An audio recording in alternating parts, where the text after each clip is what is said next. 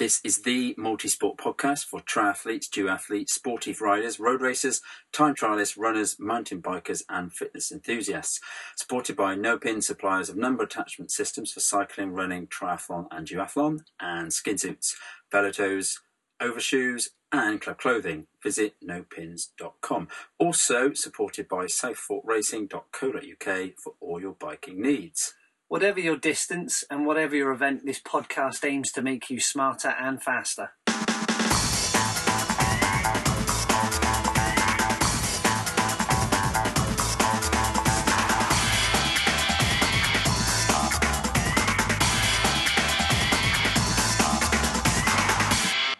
Welcome to the 137th JBST.com Smartcast, now in its 10th year of broadcasting.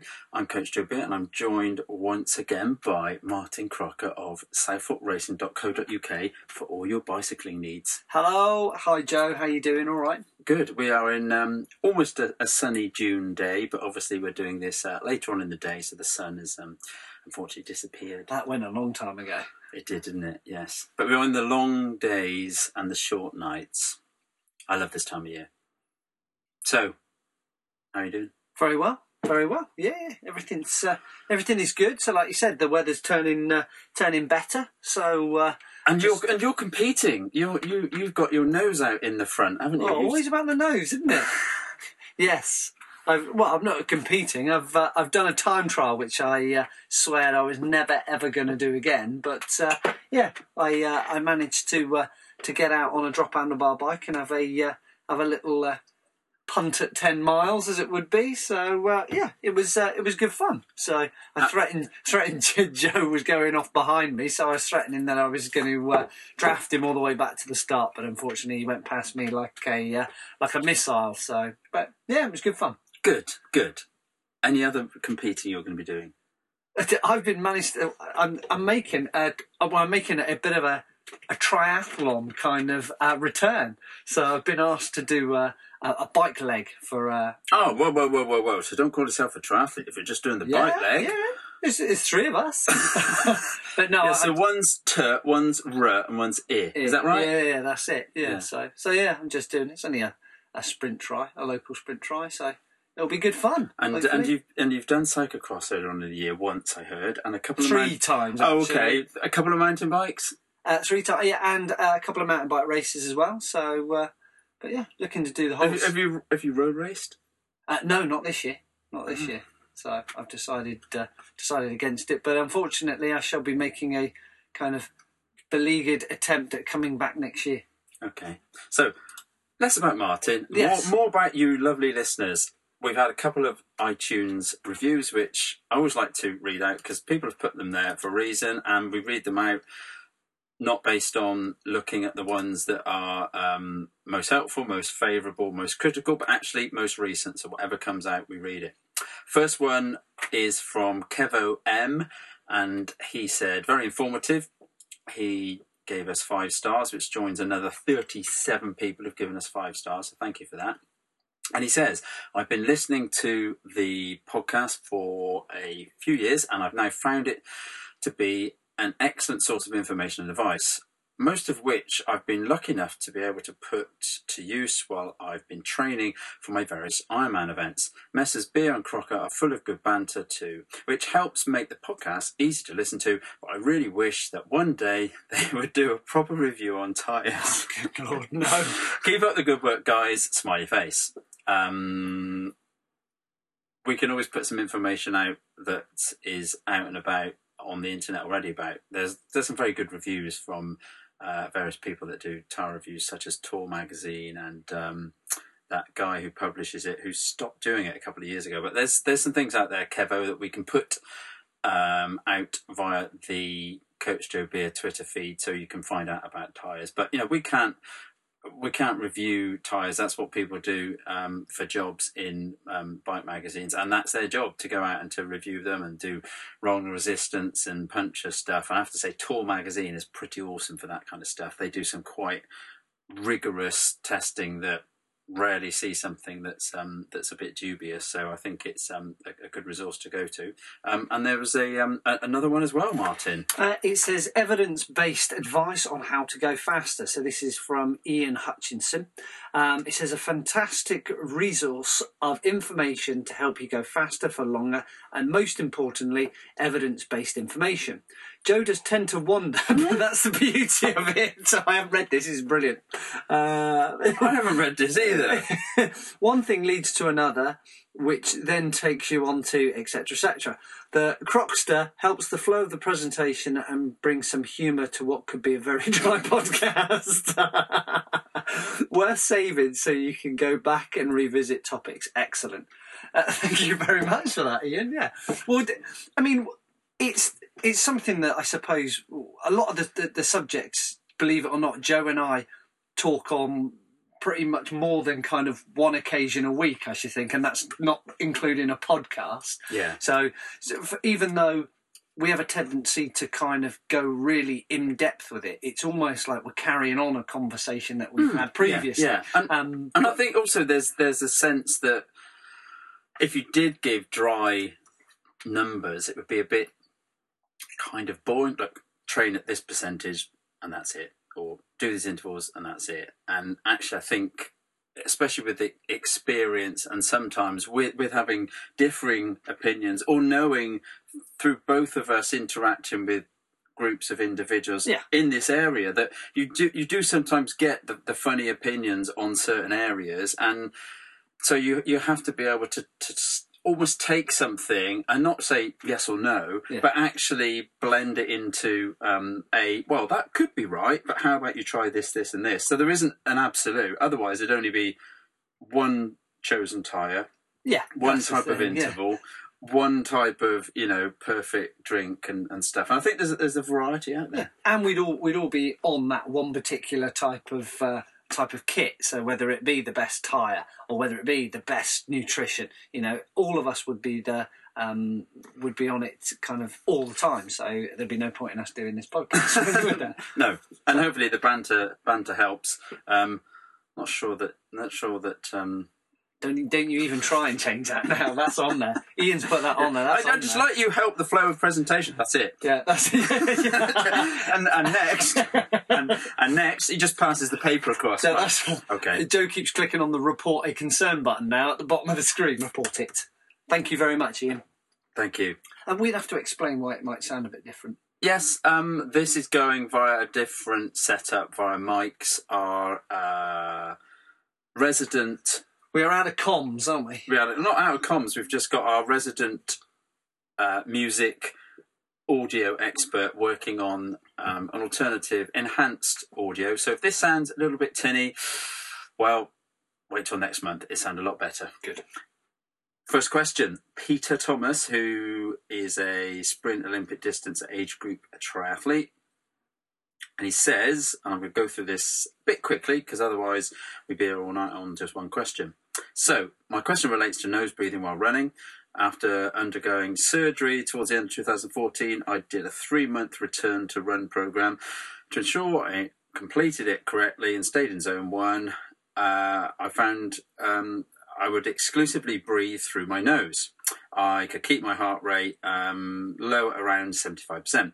Gradually, the pace began to increase as I stuck to this, with my heart rate training the same. Since completing the return to the um, running plan, um, for the last couple of months, I've been building in some speed work in zone three. Surprisingly, I've found that I can keep nose breathing comfortably when running hard. For example, my max is around 190 and I run a 5k max hitting 188. But I can comfortably run at 170 beats per minute for 30 to 40 minutes breathing through my nose. Um, why is this?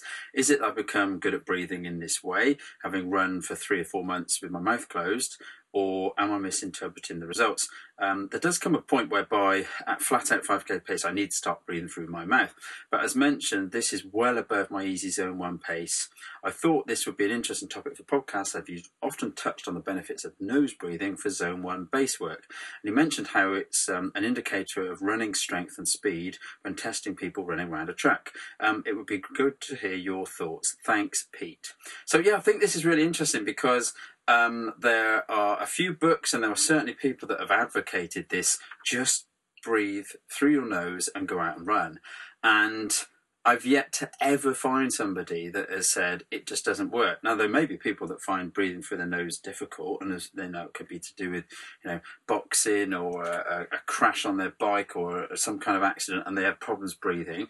But I think it really does help people to become better at breathing. When um, Pete, you say about um, uh, is that I've become good at breathing this way, having run to three to four months. I think it is. I think a lot of people are lazy breathers at the very top of the sort of rib cage area, and there's not much depth in pushing the diaphragm down and getting stronger in that way. So they, they rely on this sort of very puffy, you know, top of the top of the chest rather than sort of right down in the in the diaphragm. And I think you're interpreting it correctly because you can get into zone two. I've tried it myself. I've gone well into zone two and certainly very close to threshold, and I'm still nose breathing. And I think there are times when perhaps if it's cold, um, if you have a cold or a bit of a um, an allergy or reaction to something in the air, particularly at the moment, you know, May, June, July, quite possibly people have sniffles where they're not allergic to things, but they just say, "Cool, my breathing can be a bit heavy,"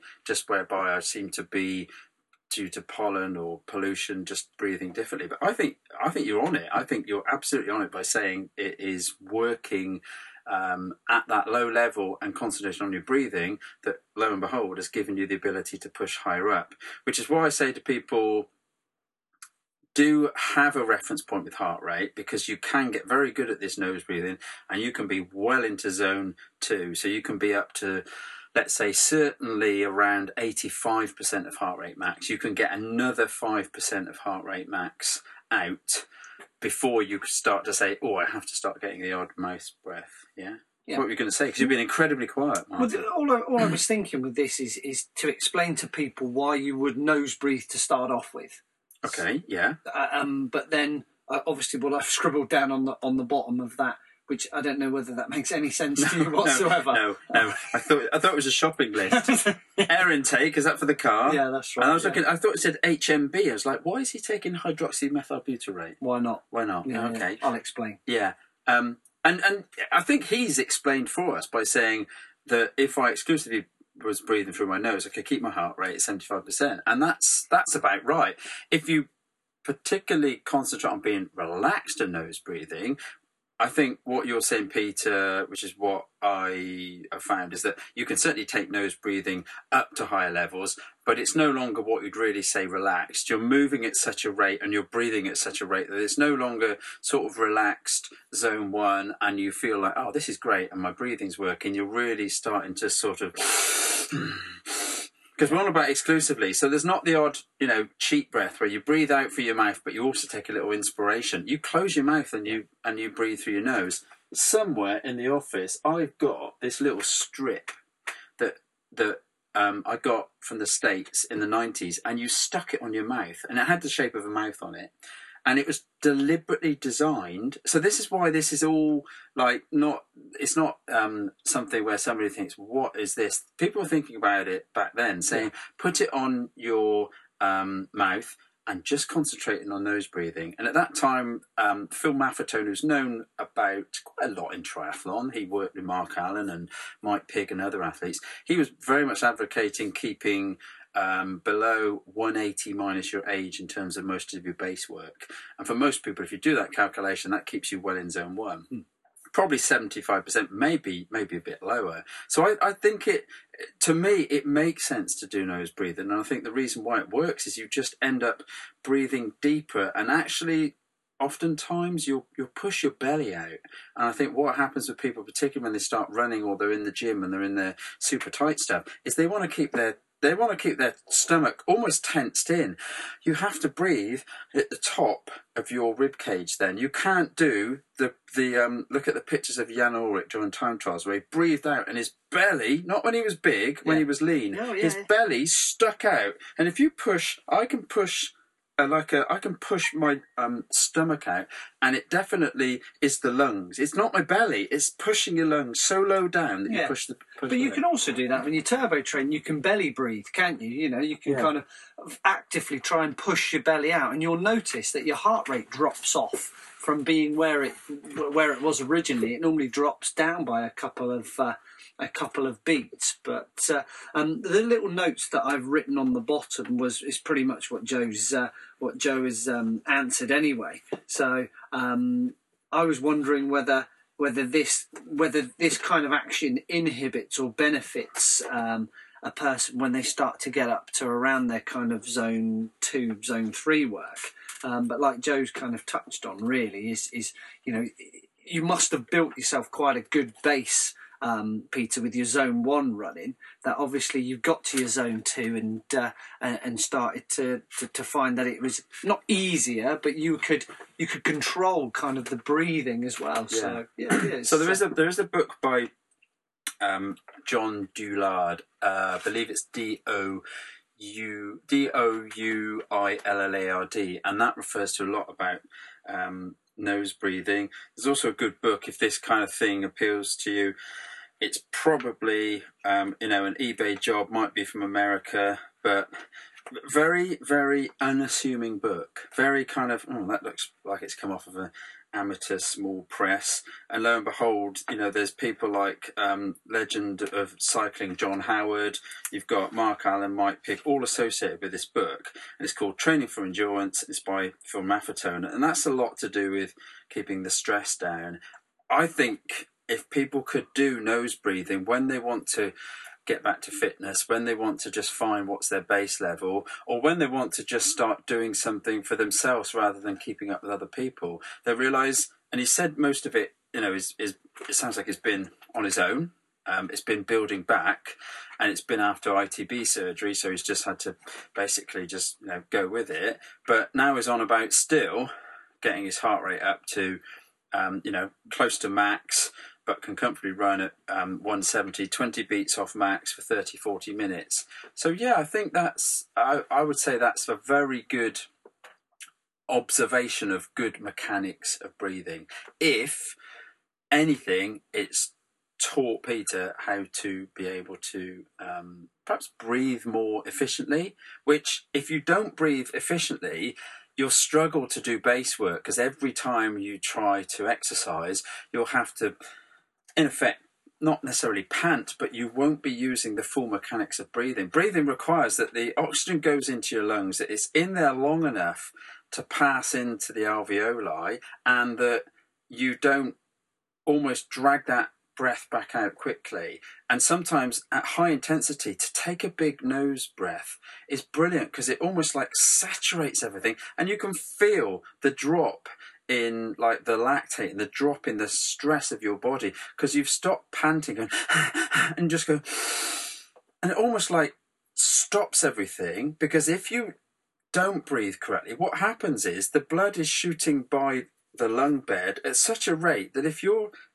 taking the oxygen in and out so quickly it doesn't have long enough to sit there you do get a very inefficient function of that system. And I think this goes back to the basics of don't ignore that the muscles around the rib cage, even the way to breathe, which should be trying to learn how to push your belly out and breathe in, not try and hold it tight because you're running and there's the gym mirror and you want to make sure you look like you've got a six pack while you're running and it doesn't work. And and also I, I think sometimes I mean I I as a as a child I used to suffer from um, asthma quite uh, quite bad, and I, it seems to have grown. I seem to have grown out of it, but it was more essential for me to concentrate on kind of deeper breathing. Um, funny enough, when I first met Joe, it was a suggestion that to, you know try try nose breathing or proper belly breathing to kind of help you open the chest up, and that's made a that's made a quite a bit of difference for for me from um, from that point of view. Trying to engage things like uh, you know your your chest muscles, rib cage, your diaphragm, um, and like I said, because I would I would I would say that my lung capacity isn't massive. Um, but it's been made a little bit better by being able to breathe kind of properly. Um, so yeah, I mean, if you haven't given it a go, try it. Yeah, good, Right, so- good but- question, but Peter. thanks for that, Thank Peter, you, yeah. and yeah, very, um, very thought provoking. Hopefully for some people. So, um, another one. This is from Kevin Murray. Uh, Ironman, second one, aiming for 14 and a half hours. So it says, Hi guys. Um, I've been a fan of the show for a few years now and find the show is a great resource of advice for up and coming Ironman as well as a great source of entertainment. Thanks, Kev. Thanks, Kev. Keep up the good work, guys. I'm also hoping that you help me out with a piece of advice. I've entered Ironman UK, which is 19th of July.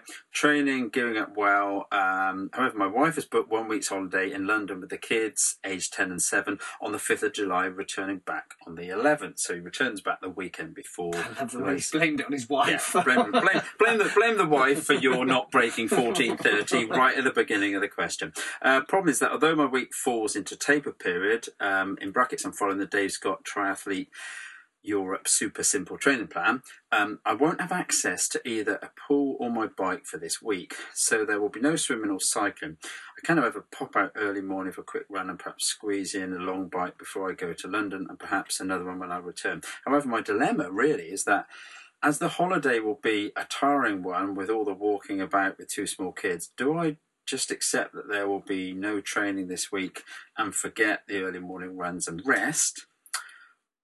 Or should I try and keep myself ticking over for a week? I don't want the body to seize up, but I don't want to return exhausted either. Any thoughts or pointers would be greatly appreciated. Uh, for your information, I finished Ironman Wales in 1509 and had a great time. My target for Ironman UK would be to go sub 1430, so I'm most definitely not at the pointy end, but I would still like to do well. Thanks, guys. Kevin Murray. Well, um, the the pointy end is the difficult end to be at. Um, but at the non-pointy end, it's still a difficult day because you're out there for Iron Man's an Iron Man.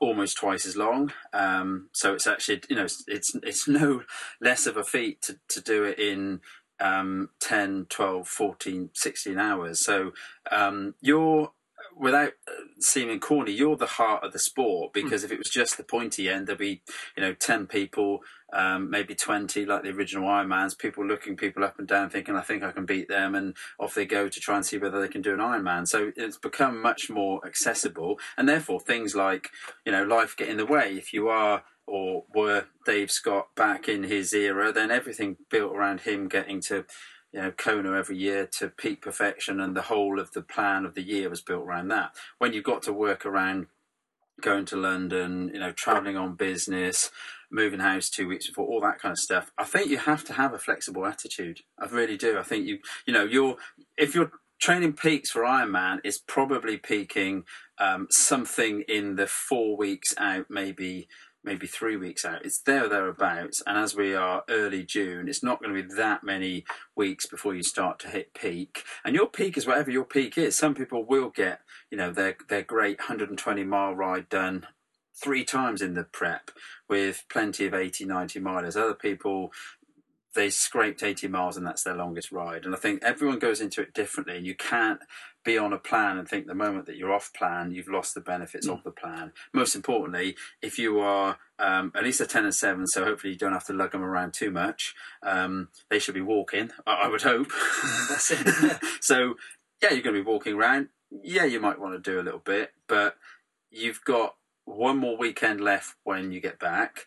That's as much to, you know, prep your kit, have a little bit of a ride. I certainly wouldn't do a long ride at that point. You're a week out and you're probably tired, or at least differently tired to a working week because being with kids is different to um, being at work.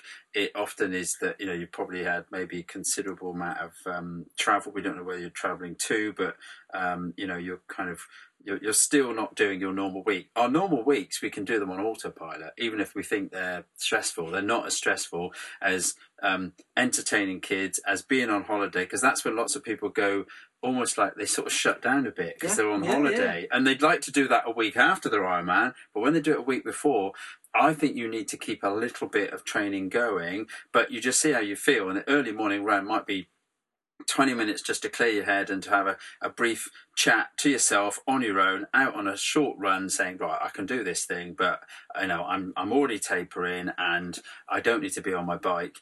It's as much the saying that um, you know nothing's bad only thinking makes it so if you think that is going to wreck your Ironman, it already has because it's got to you. If you can think, you know what, I can get back, and then on that, um, you know, Sunday the 12th, go out on the bike, maybe do a couple of hours, just get the legs just a little bit stretched, maybe up to three hours, get off, do a, you know, 20, 30 minute run, go, okay, fine. That should feel um, solid because it's a week out. It shouldn't be a, a hammer to see, oh, what pace am I going to do? What am I going to do? By then, most of your pace judgment, most of your training is done, but you can just almost like take a week of not doing much, maybe two, three runs for that week that you're away, bike at the weekend when you get back, couple of swims and a bike in the week up to the race, and that's it. And that might be different to the plan, but everybody as they get closer has to feel what they need. What you can't do is say, "Oh, it says I want, to, I want, I, well, I should be doing,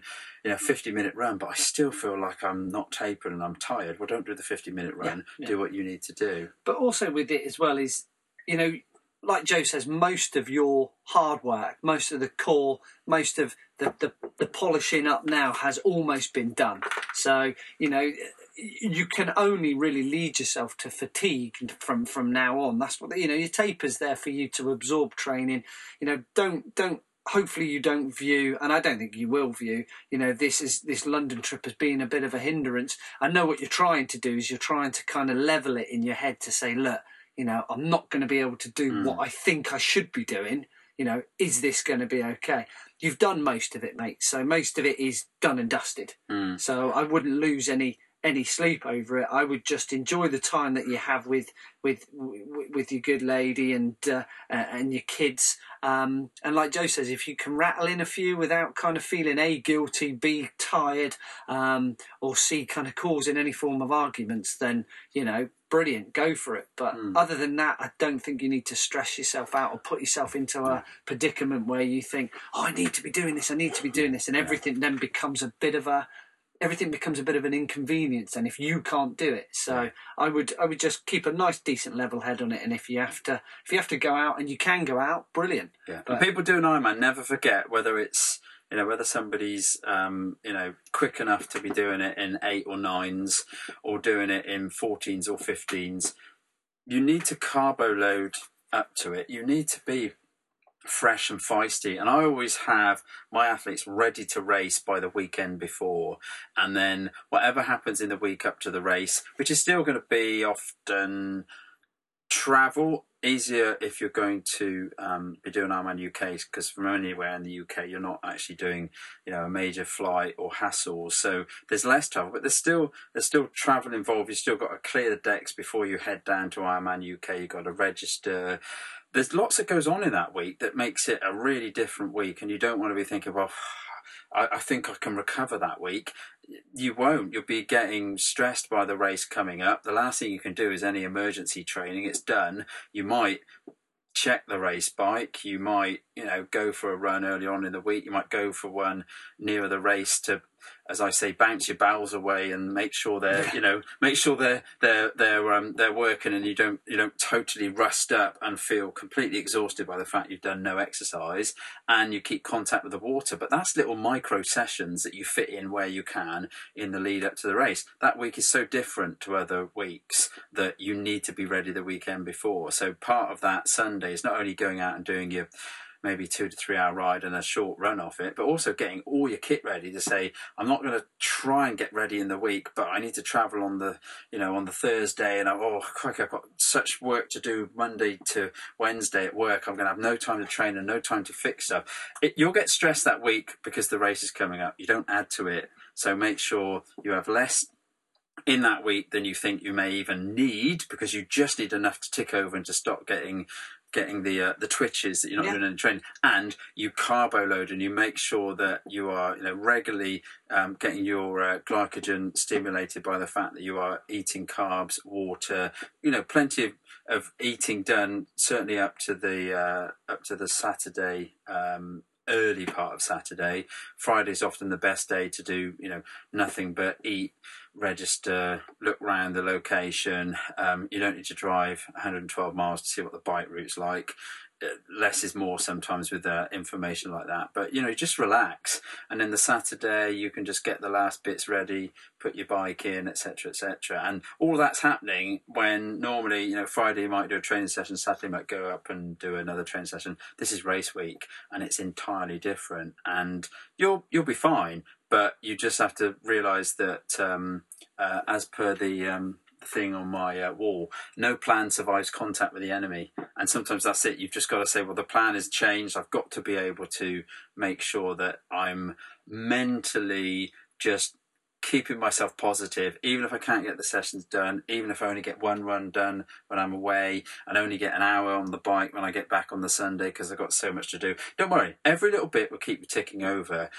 Very few people say, I just didn't do enough training in the last 10 days before the race. I mean, that's, that's, that's yet, that's yet to come out of anybody's mouth. Some people might say, Oh, I didn't do much training, but God, I felt pretty good in the race. And like, oh, there's a connection, isn't there? You did less training, you felt good in the race. You've got, like we're saying, 14, hopefully 14 and a half hours anyway. Um, you've got a lot of time. The last thing you're going to do is is go into it and need any sharpeners to be ready. That's a long day. You're not just out there for 14 and a half hours to get value for money. No, that's that's that's tough. That's a you know that's a um, that's a race where it's the law of attrition that takes over as to who gets you know 14 and a half, who gets 15. So enjoy it.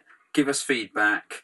And um, you know what? Because it's Ironman UK, we can be watching some of your splits on race day and see how he's doing. Yeah, yeah, definitely. Thanks, Kev.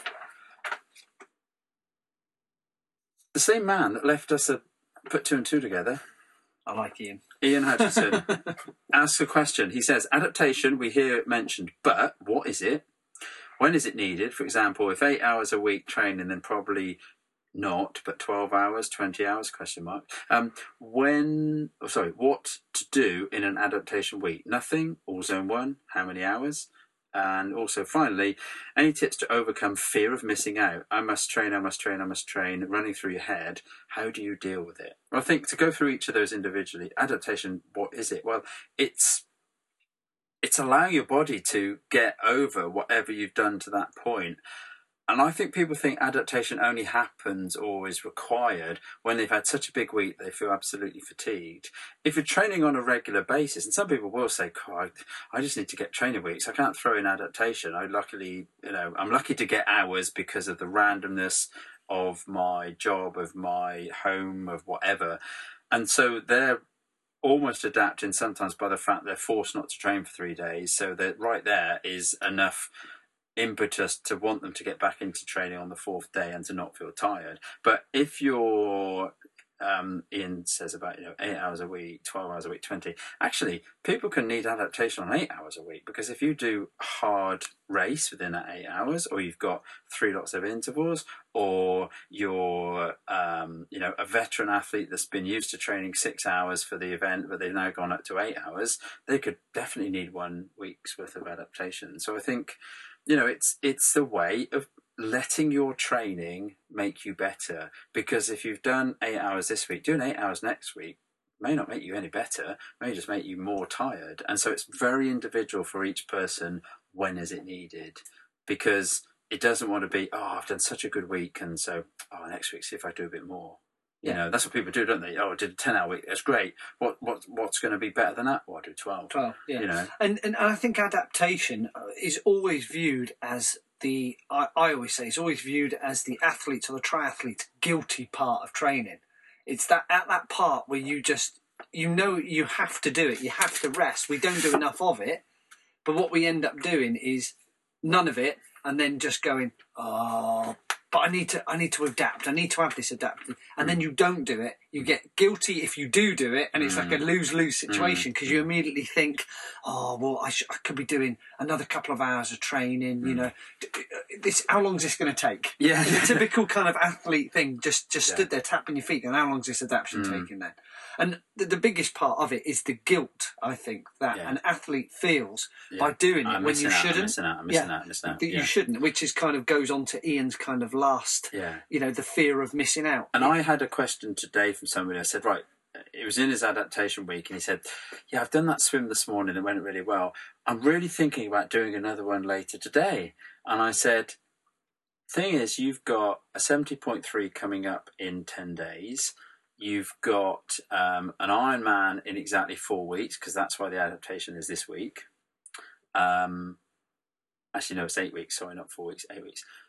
If you don't adapt now, the mojo, the recovery, the vitality to train won't be as high as possible come Monday morning.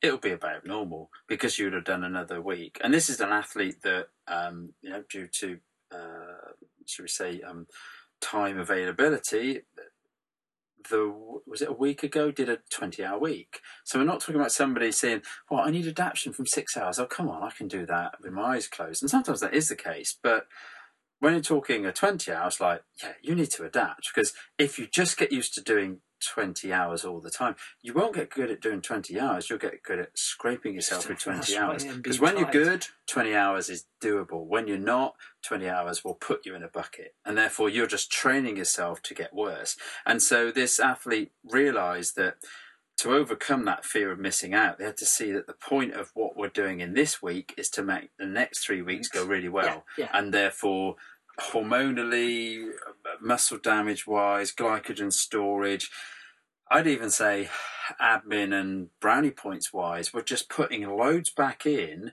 which is always, always. Um, it's realised after the fact that it was really good. At the time, they're really scraping themselves up the up the wall. And I, I realise and have been um, at times been able to uh, do more training um, than I do at the moment. But I still think that adaptation is the bit where smarter athletes or those that are not they're not driven by this belief that they need to just work and work and work and somehow you know everyone else everyone else isn't working hard enough and they work really hard they'll somehow you know be able to you know beat people essentially we've all got a sweet spot where the amount of work we do versus what's going on around us is just right and then there's the point where people go into obsessiveness and they think well if i've done that oh the moment i stop doing that i'll, I'll start to go backwards and that's fine if your job depends on it. You have to do every last bit.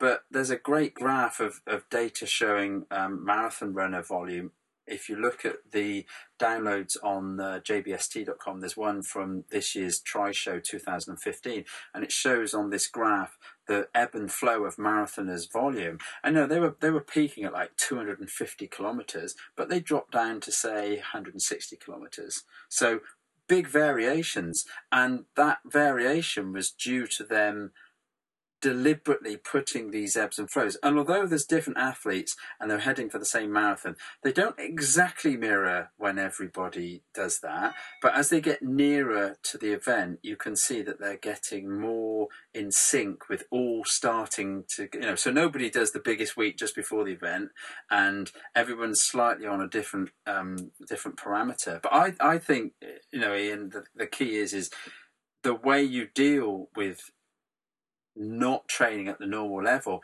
is you realize that if you just train at the same level, you just get very good at training. And it isn't about, I've done all this training, is can I see adaptation? And sometimes the best way to adapt is to stop doing what you've just been doing and wait for your body to catch up because very few people can keep in sync with their training, even if you've got um, a job with flexibility, even if you've got um, really good sleep patterns, even if you've got everything geared towards what you think you might be able to absorb, it's often better to just be slightly on one week having that guilty pleasure of I'm not going to get up so many times early. I'm not going to do quite so many intervals. You certainly don't stay in zone one. I like people doing some feisty efforts in an adaptation week because towards the end of the week they start feeling quite good. So you keep them under control Yeah, yeah. without saying, you know, right, see how you feel, and if you feel really good, smash yourself because then you've defeated the idea of that adaptation week, which is to be ready for the next three weeks to come. And it's not exactly a four week cycle for everybody, but it seems to work that that ratio is right enough that at least you've got a plan to say, I can deal with this week because I know I've got three weeks Yeah. coming up where I can't tell exactly what volume I'm going to do. We can't give somebody, right, you're going to do eight, then 12, then 16, because that makes out there an engine that you can always mark that amount of workload just by turning the dial up. Whereas humans sometimes, oh, I did the eight, but I couldn't do the 12, I only did nine, and the 16, well, actually I did 18. And I say, well, okay, that's, that's roughly what it should be. But adaptation is often viewed and said by people, and straight away this person said today, um, um, yeah, I know this is a, um, I know this is a rest week. I said, it's not a rest week. I said, you're going to end up doing probably, you're probably going to end up doing like 12 hours, maybe more. That's not a rest week. It's just not as good as the week before, which Yeah. is which is nudging you saying, yes, but you did 20 last week. And of course that then anything less is is oh, I'm getting worse. Not anything less is actually allowing you to adapt, and get better. Yeah, yeah. And and I think with reference to this, Ian, as well is if you've got a decent enough plan going forwards, the way you need to get over the the fear of missing out is by going, well, this is why I'm doing it. You know, Yeah. it's my adaptation, so that that's why I'm doing it. And no, I'm not going to go chasing after the um, local cycling club, or you know, I'm not going to run after the the guy that you know you beat in most of the running races that you do. You know, it, it will be. I don't need to. Why? Because this is part of what Yeah, I'm doing. yeah, it's part of my adaptation. And the way I justify it, or the way a lot of people justify it, I think, is by going, well, I've done those hard weeks. I know why this week is Mm. still quite a bit of volume to it, but maybe not not quality as far as you know the high end stuff. But you know, I'm doing it for a reason. This is the reason. I know why it is, Yeah. and then you Yeah. kind of get past that. Then And what you do in your adaptation week just has to be a diluted version of what you'd normally do. I wouldn't entirely drop weights. I wouldn't entirely, you know, do zone one. But often the state in which you start that adaptation week will tell you whether um, if you're if you're triathlete or duathlete or runner, whether you need to drop some of the impact running and do some deep water running or actually even convert some of the run sessions to biking just to give your legs a bit more recovery whether you actually can spend some really good time in that adaptation week doing some some admin and some kit work which will actually pay you back in long term because you won't have kit malfunctions and you'll be able to spend some time that if you're doing 16 hours that's got to take a big chunk out of your free time. Hmm. Therefore you can't be sitting down and just making sure you've got your races entered and so forth. So everyone's adaptation like everyone's training weeks are different but it is a phrase that people should use because just to train you know you've got to have the, the combination of a, of, a, of a training plan of some kind of goal is there's got to be work done and there's got to be adaptation to that work. You can't just work work work and work. And it's often missed by people. They see an athlete winning a race and they don't realize that athlete might spend you know 10 days doing very little and just really you know uh, doing all their you know, particularly they're wind and all their interviews and their travel and their next you know planning of uh, their um, you know their, their testing that they've got to do or their um, equipment sponsors or whatever what they wouldn't do is immediately say oh the next day I went out and started training all over again because they realize that's the biggest impact that race. They're going to be absolutely spent. Um, I'm thinking bigger races not short ones and therefore why jump straight back in and train you let your body adapt particularly if you're talking ironman really long hard sportives really long mountain bike races you need time off and it's it's forced on people but that's adaptation yeah, that's it. Joe, do you want to read this one That I can do. Yes, Yes. I can read. Um, you can This- This one is from um, Rob Sheely. Um, and it says, Hi guys, love the show. Uh, I've been scouring through the back catalogue. I'm a 40 year old living in Australia. Six months ago, I was doing absolutely nothing. I started running and entering 5k local runs. I got a decent road bike to cross train and have always been able to swim, albeit at an average pace. Um, it wasn't long before I was talked into having a go at a, a Enticer type triathlon.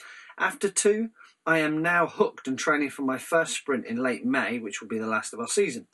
Way back in episode 113, there was a discussion on disc wheels. Um, at the time, Joe said there is probably a list of 20 things he would suggest to improve your bike, and a disc wheel would be the 20th. Uh, I'm actually interested in improving my bike, possibly in some of the other 19 ways. I had not ridden for 23 years prior to getting this bike. I managed to lead my age group in my second try and finish sixth overall in the bike leg out of 110. Uh, for your reference, this is my current setup. Uh, it is a Jamis Xenith uh, Comp 2014 with a carbon frame, 105 group set, Mavic CXP 22 wheels, uh, running on Vittoria Open Corsa Evo CXs. It says any suggestions will be greatly appreciated. Keep up the great work, Rob. Um, well, firstly, fantastic. You know, from from doing from Yeah. doing absolutely nothing to starting uh, entering 5k local runs, it's got to be uh, it's got to be a tick on the uh, on the box for uh, good on you, definitely. Um, again, like you said, you've got a decent road bike to cross train.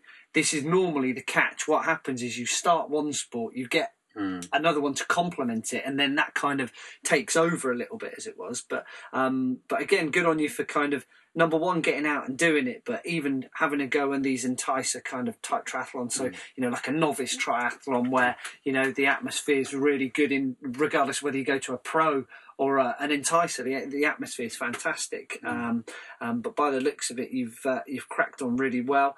Um, with reference to your bike, your bike like I said, it's got decent kit on it. Um, it's a decent make with a decent carbon frame. So um, your tyres, um, I mean, wheels wheels are a good upgrade, um, especially with the ones that you've got kind of at the minute. So the the CXP twenty two rims.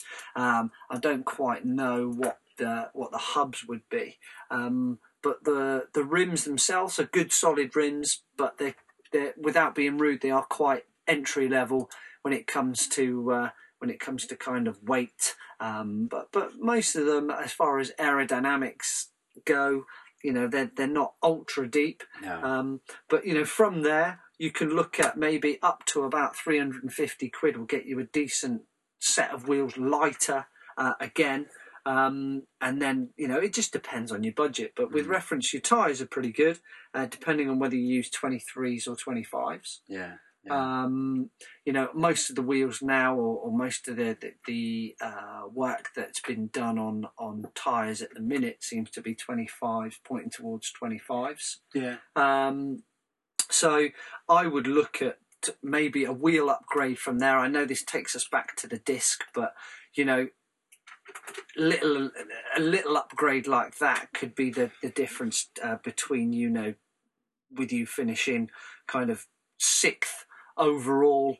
Uh, in your bike leg, and then a little upgrade could mean that you know you could finish third, or you could be the fastest. So again, depending on courses, um, you know, Mavic do a huge range of wheels. You know, there's loads of other guys out there that, that do a huge range of wheels as well that aren't don't cost the earth, Mm. but is is a is a decent upgrade from from what you've got at the minute. think it says, you know, um, I managed to lead lead my age group in my second try and finish sixth overall in the bike leg out of 110. So immediately there's got to be, um, you know, a, a very good um, level of power.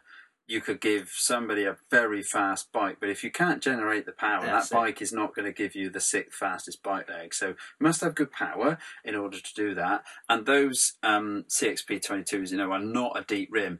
If you're going as fast as that sixth out of 110 would suggest, then you're going quick enough that aero wheels would make you a Yeah. little bit quicker. You're probably talking a drop of something like, I mean, they're they're pretty much box section. They're certainly not, you know, deep enough that you start talking about them being a, you know, an aero rim as such. So you might find that you can trim um, through a fairly simple set of deep um, wheels that you trim off something like maybe certainly 10 maybe 15 watts which yeah that makes your you know sprint try a little bit quicker but it's not i mean it's not minutes quicker and neither would be a disc. A disc would be lucky. Firstly the budget of the disc would far exceed those um, sort of standard alloy braking surface deep um, uh, sort of uh, Section section yeah. wheels and the disc would be so much more expensive and yet the actual benefit it looks big it's a great billboard for somebody to stick stickers but i think maybe it's it's ahead of other areas where yeah you want you want the, you know the want tires to definitely be um, no narrower than 23 and ideally 25 mils. Certainly, um, Vittoria's are on good um, tires. It's also a case of looking, I think, in all the time TNT. Okay, you've got a good bike leg, but are you are you strong enough off the bike to really um, run well? and that means are you getting your pacing correct? So you're doing pace work. That would be one of my 19 things. You're just varying on working out how to best pace because the sprint isn't get on, hammer the bike as hard as possible and hope you can hang on for 5k. Because if that's the case, then there's certain improvements in not just your biking, but how your biking affects your running. And that's important when you think about triathlon is yes, you want to make improvements on your bike, but you want to make improvements on your bike that also help you run. So being able to do brick training more often, that is um, a definite because it helps you to get used to the, the posture changes, get used to the, the pacing, get used to even the sensation that it takes a you know a kilometre for your legs to, to come back again, which out of five kilometres means you've got to be able to not panic but build the pace such that you don't fight yourself for a kilometre and then end up going slower, which people can find. Um, and I think also, you know, if you if you're that much at the pointy end of the race, then even um, doing a reconnaissance of the course can help you take as much time off as you'd get from that disc wheel, and yet it's just being able to work out the ins and outs of transitions, the um, speed at which you can get your helmet on, your wetsuit off, assuming you need a wetsuit, you might not, um, and and just looking at those finer points whereas you put a disc on most people and they're not going to go phenomenally faster. Most of the benefits of the discs you've got to be doing um, sort of 25 miles an hour and upwards. And in a tri you might be but also you're on a harsher surface. You also got to look at the budget could be probably better spent on loads of other things that can help you perhaps keep this going. You're coming into it um, you know, in your 40s. So, body work to mean that the posture on the bike, the impact on the run, and just the effect of training is actually managed. Otherwise, you could have some of your best races this year and then go through the winter, not be quite as on it, be motivated to train hard, and then find your body's falling apart next year. I'm not going to say it happens at 40, it can happen much later than that, but you have to respect that your body's now being pushed into something that it can get away with these first ones the hard bit now is to build very logically and slowly through this winter that you're just about to go into. Um, we're obviously in our summer, and make sure that um, yeah, you look after your body, which can still benefit your bike. I still see body work as something that somebody should do um, in bike terms. But that comes out your budget. It could have gone into a disc, mm. and the disc will work for you for that you know five maybe 10 watt improvement but only every time you're on the bike. Whereas if you get good body work if you're doing the correct training if you're doing the right nutrition that can be working every single day through um, the winter to benefit you to come out and say yes you've probably got a lot of your gains now and next year you might be looking at just you know nudging into the top four and um, doing um, that uh, kind of improvement that's on the smaller number of percentage points. But there's aero helmet, there's um, clothing and weather. Even with sprint um, racing now, people are racing with um, tri suits that are down to the elbow with ribbing on the upper arm. They've got their um, tri belts pinned down. They've got their bike absolutely pared down. They don't need in a lot of cases a lot of hydration and nutrition if anything on the bike so they're really looking at it and that would be the thing in the in the off season is some of those 19 would be relevant to you but not to other people because they say wow I've not even looked into you know keeping my tri belt out of the flapping wind or getting an aero helmet that sits just right because I've sat on a turbo and I've tried my mates helmets and oh this one sits a treat. I'm going to get one of those. And clearly your biking's a strength. But if you're going to do triathlon, you can't ignore that a good bike and a fast bike is good, but you've got to be able to swim to get on it, and you've got to be able to run off of it in a way that doesn't always get ignored and it's oh yeah but I did a great bike split and you look at somebody's running and go yeah but you're a triathlete if, if you want to do a great bike split alone go and do time trials yeah, yeah. if you want to be a triathlete you've always got to compromise and it doesn't mean that you're um, any less aero. Now I think triathletes are getting more and more closer to the high tech stuff that um, time trialists have done. If you look at the images of any era within triathlon, the best racers have been mirroring or certainly learning from the best time trialists of that era because they've realised they go against the clock. The only difference is we've got to be able to run when the time trialist clock's finished. We've got to be running and there's clearly a lot of strength in your biking, but it's important not to see that the the uh, sexy carbon and sometimes very well advertised bits and pieces that are out there shouldn't move away from training, nutrition, yeah. and technology. And training includes body work, nutrition includes your diet and your body composition, and technology, you know, can include some people getting a brand new uh, mattress and better environment to sleep in and things like that. Yeah. There's a lot of factors, and and it's it's it's great to get a question from somebody that's just really so enthusiastic about it, but also is just not quite sure whether this tempting little trinket that's being danced in front of him is actually worth it. Yeah. And I would say fundamentally, no. Drop yeah. the disc wheel and spend your money elsewhere. That's the thing. And and and like Joe said, with reference to making sure a you can swim to get to the bike, and then making you making sure you don't go so hard on the bike mm. that you can't then run off it because you can be the sixth fastest uh, on your bike, but then if you're the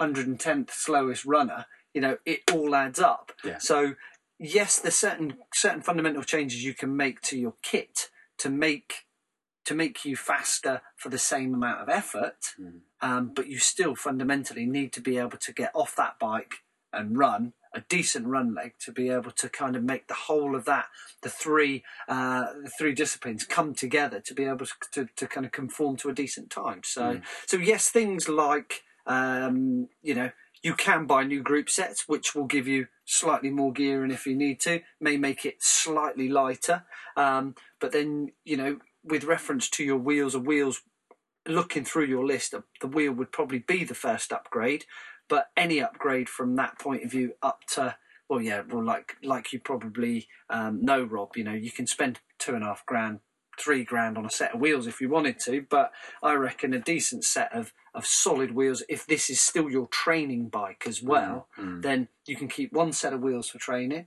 and then another set of wheels with the decent tyres and maybe uh, Joe scribbled down latex tubes as well. Yeah, you know that's a, that that kind of little upgrade makes a hell of a difference as well. Decent tyres and decent tubes, um, and then again you're just kind of back onto the top, you know, the the, the top um, bits of kit, which would be clothing, uh, aero helmet um, and hydration, like like Joe said. So even um, even rubber bands, you know, if you you get your rubber bands yeah, right, yeah. and you've never used them, and they let your feet sit in the sorry, your shoes sit in the right position for your feet so that you can jump on that bike onto the dismount line. You can be landing on that bike and already doing, you know, nine, ten miles an hour running with the bike. Feet go in, zoom, you're gone, and suddenly you've just, you know, saved 10, 15, could be 20 seconds over somebody that faffs, can't get on, can't get their leg over the saddle to get on to clip in, and you're gone. You're already like, you know, a little dot in the in the distance, and that's transitions, and that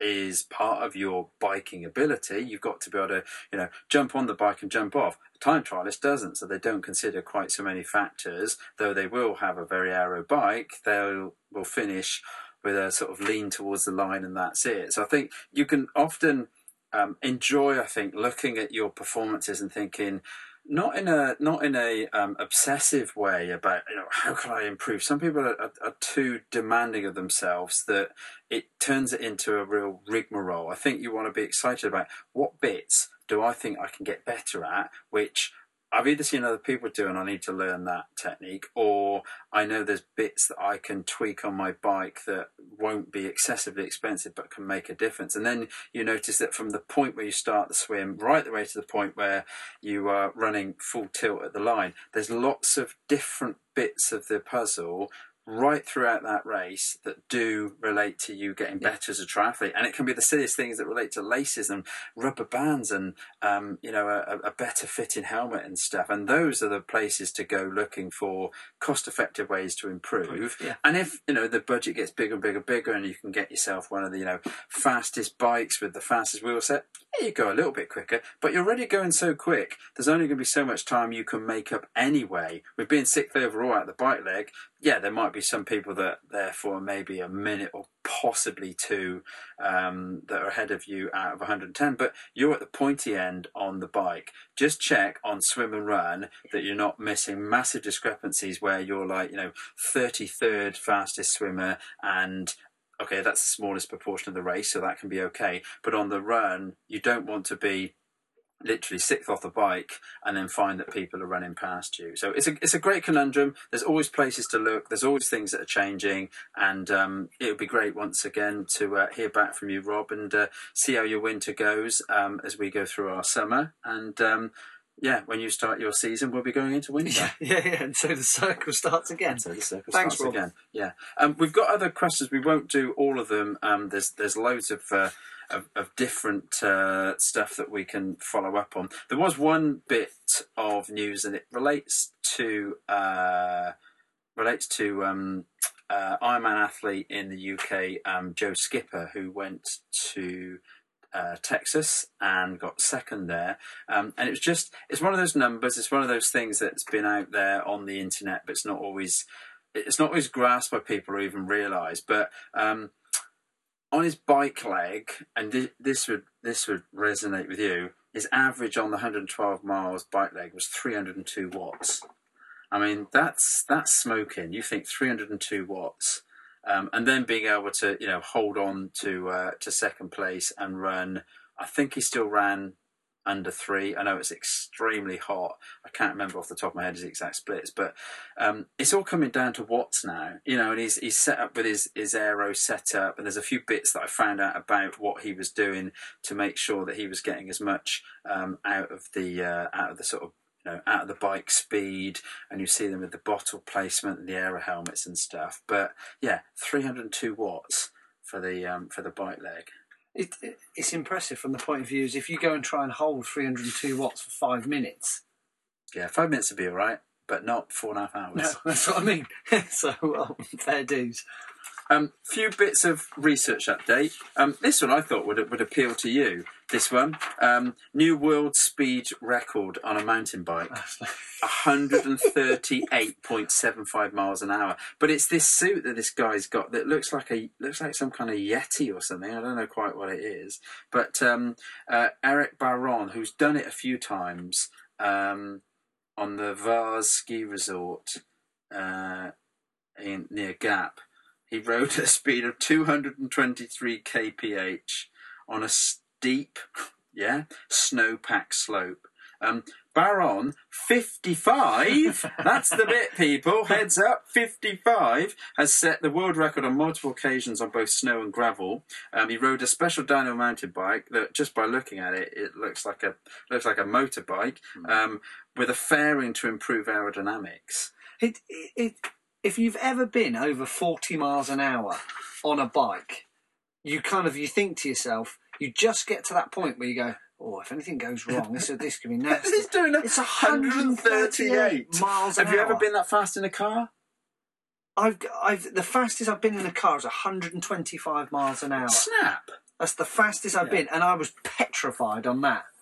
Yes, for for obvious reasons. Yeah, but yes, but but on a bicycle, bicycle on ice. on ice. I know it's it's um Yeah. well and what brakes? it doesn't even matter, does it? It doesn't even matter. no. So there we go, one hundred and thirty-eight point seven five. But it was when because I remember this guy. He's popped up a few times, and I love it because they wear all like the stuff like the downhill skiers, all the fairings and stuff. It's like, oh, that looks awesome. He's done it before with a red suit that looks like something out of Star Wars. Was that the one where the front of his bike broke away? Oh, I can't Did remember see that, one. one? Oh. But and so I thought he's been around a while. And then when I looked, he's fifty-five. I thought, good on you, mate. Daredevil slash lunatic. Unbelievable. Possi- possibly, No, definitely. possibly. um, um, won't talk about that one. That'll be something different for next time. About um, Race Across America, the guy's average power. Race Across America. Don't don't research that. Wonder if you can think how many watts that would be for the race across America. Um, here's an interesting one. We do the low intensity. We do the high intensity. Um, a little bit of research from a very good group of um, uh, sports scientists, and this came out in a journal called Experimental Physiology. What they did was they tried to look at the um, the interval regime but manipulating the recovery between it and saying, okay, if you actually uh, change the um, effect by just reducing the time between the actual intervals, does it make does it make that much difference? And lo and behold, uh, the title of it is Altering the Rest Interval During High Intensity Interval Training Does Not Affect Muscle or Performance Adaptations. So they're looking at it in a you know very sort of uh, uh, um, I think a very rigorous way in terms of how they pinpointed down what was going on. And to summarise, they basically said it's what you do in the work interval that sort of is happening at a mechanical. Okay, it is happening at a cellular phosphocreatine lactate hydrogen ion level, but the um, the implication is that you give yourself enough rest to produce the right intervals. Yeah. Not think you have to hold a set recovery that you've heard of. Oh, it's four minutes on and one minute off. It's better that you can do the four minutes at the prescribed level than it is to almost scrimp on the recovery. Think, oh, I don't need all that recovery. I'll go and do another one. You you're better um, to really allow the muscle to get its if you like, punch of improvement, get it to do what it's meant to do by giving your body enough recovery between the intervals. And it's the first time I've seen that actually, that I've seen where it's been manipulated comparing different times of does a three minute interval beat a four.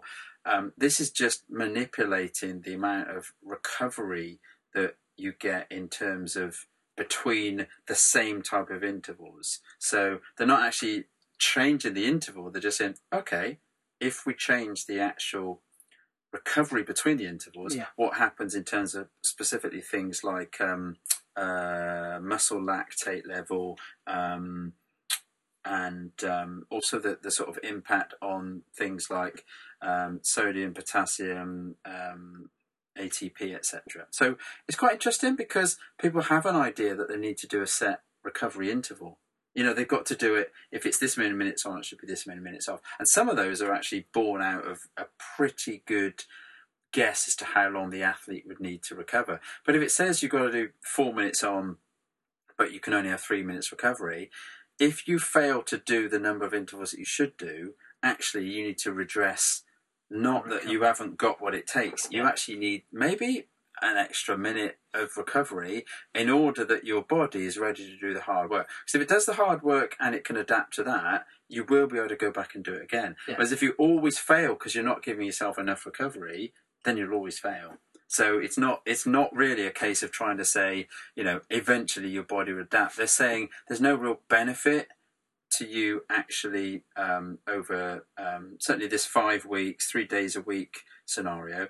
There was no point in specifically trying to cut back um, the intensity. Now, this will, sorry, not intensity, to cut back on the recovery period. And this might be, you know, somebody else will have another go at it. They might find it a critical intensity.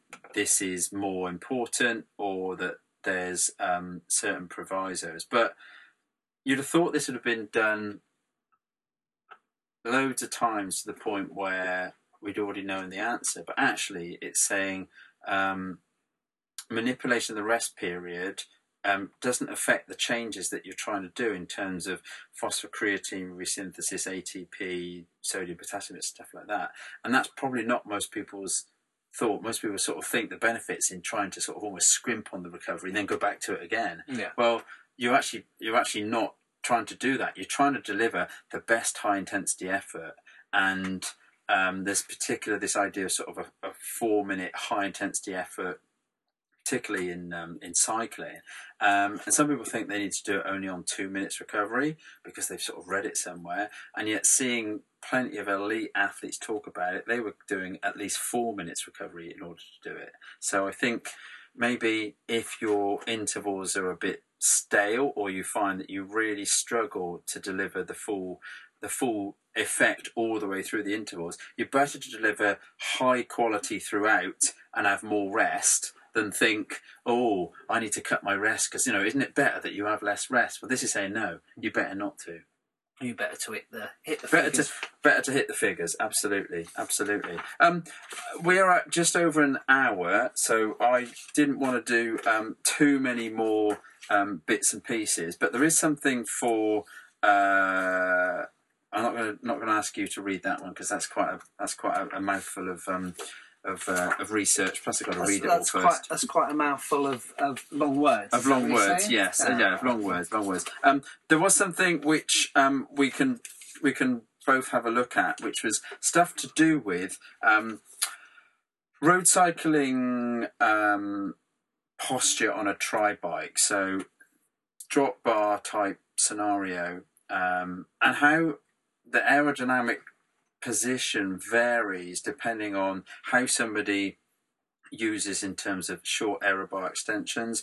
When they're on the drops when they're on the hoods when they've got the head down a bit when they're trying to tuck all the different scenarios. Um, i can send you this full paper and then you can have a look at it as well so we can discuss it next time. But it's really interesting about the, the slight changes in posture and how they can actually vary the drag of a rider this has come out of um, australia and I guess you know the format, certainly the format of um, crit riding there, certainly the format of triathlons being you know a lot more certainly elite level um, triathlon is is um, you know big in terms of trying to break away from a group or trying to stay in a group is about the aerodynamic posture. They may not always have the aero bars or the ability to use them, so they're looking at um, draft legal sort of um, applications of how do you best get your body into certain postures, and some of them are very subtle differences when they change the the rider's position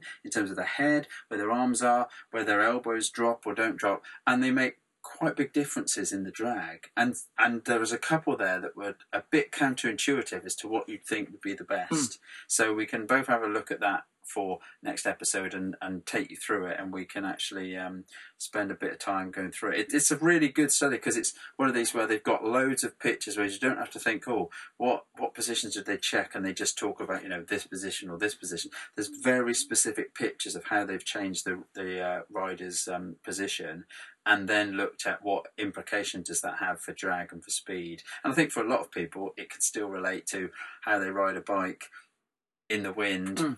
In a sportive, in a you know um, almost like uh, group riding, fitness ride. How can they best you know use their posture and their equipment to keep up with people or to drop people? Because yes, the you know the TT triathlon scenario of full you know tri setup and super deep wheels is one scenario. This is actually taking a road bike and saying you know if this person was doing these particular postures, how would it improve their position? And there's more applicability, I think, for that in just day to day riding. Yeah. Yeah. Send it over. We'll have a look. Okay, I'll, I'll, I'll email you that one. I will highlight certain aspects. Certain of that as well. aspects, yes, yes. Okay, I think actually that um, at just over um, an hour, probably approaching an hour and a quarter, by the time we've got the various bits of music and stuff on there, um, I think it would be um, good to sort of say, look, we're middle of the season. We'd like to hear from you about your races, but we'd also like to get some more questions potentially from people that aren't in race mode, um, such as people that are on the uh, other side of the globe that are going into uh, winter training. It's always good to remind people in the summer what people are doing in the winter because it makes them feel like, oh yeah, there is something to really make me go out and do that race because in six months' time I'm going to be in the middle of winter, and there's nothing like looking back and reminding people of their diary from December and saying, look back at there. That's why you want to go and race. Yeah. Don't make reasons why you can't do it. Get out there and do it. Thank you for your reviews, um, particularly uh, Kevo M and Ian Hutchinson for the two that we've uh, received um, in the last month. We appreciate the ratings um, at iTunes and any feedback you can give us via either jbst.com or coachjoebeer.com. The Twitter feed either at Southfork Racing Yep. or at Coach Joe Beer.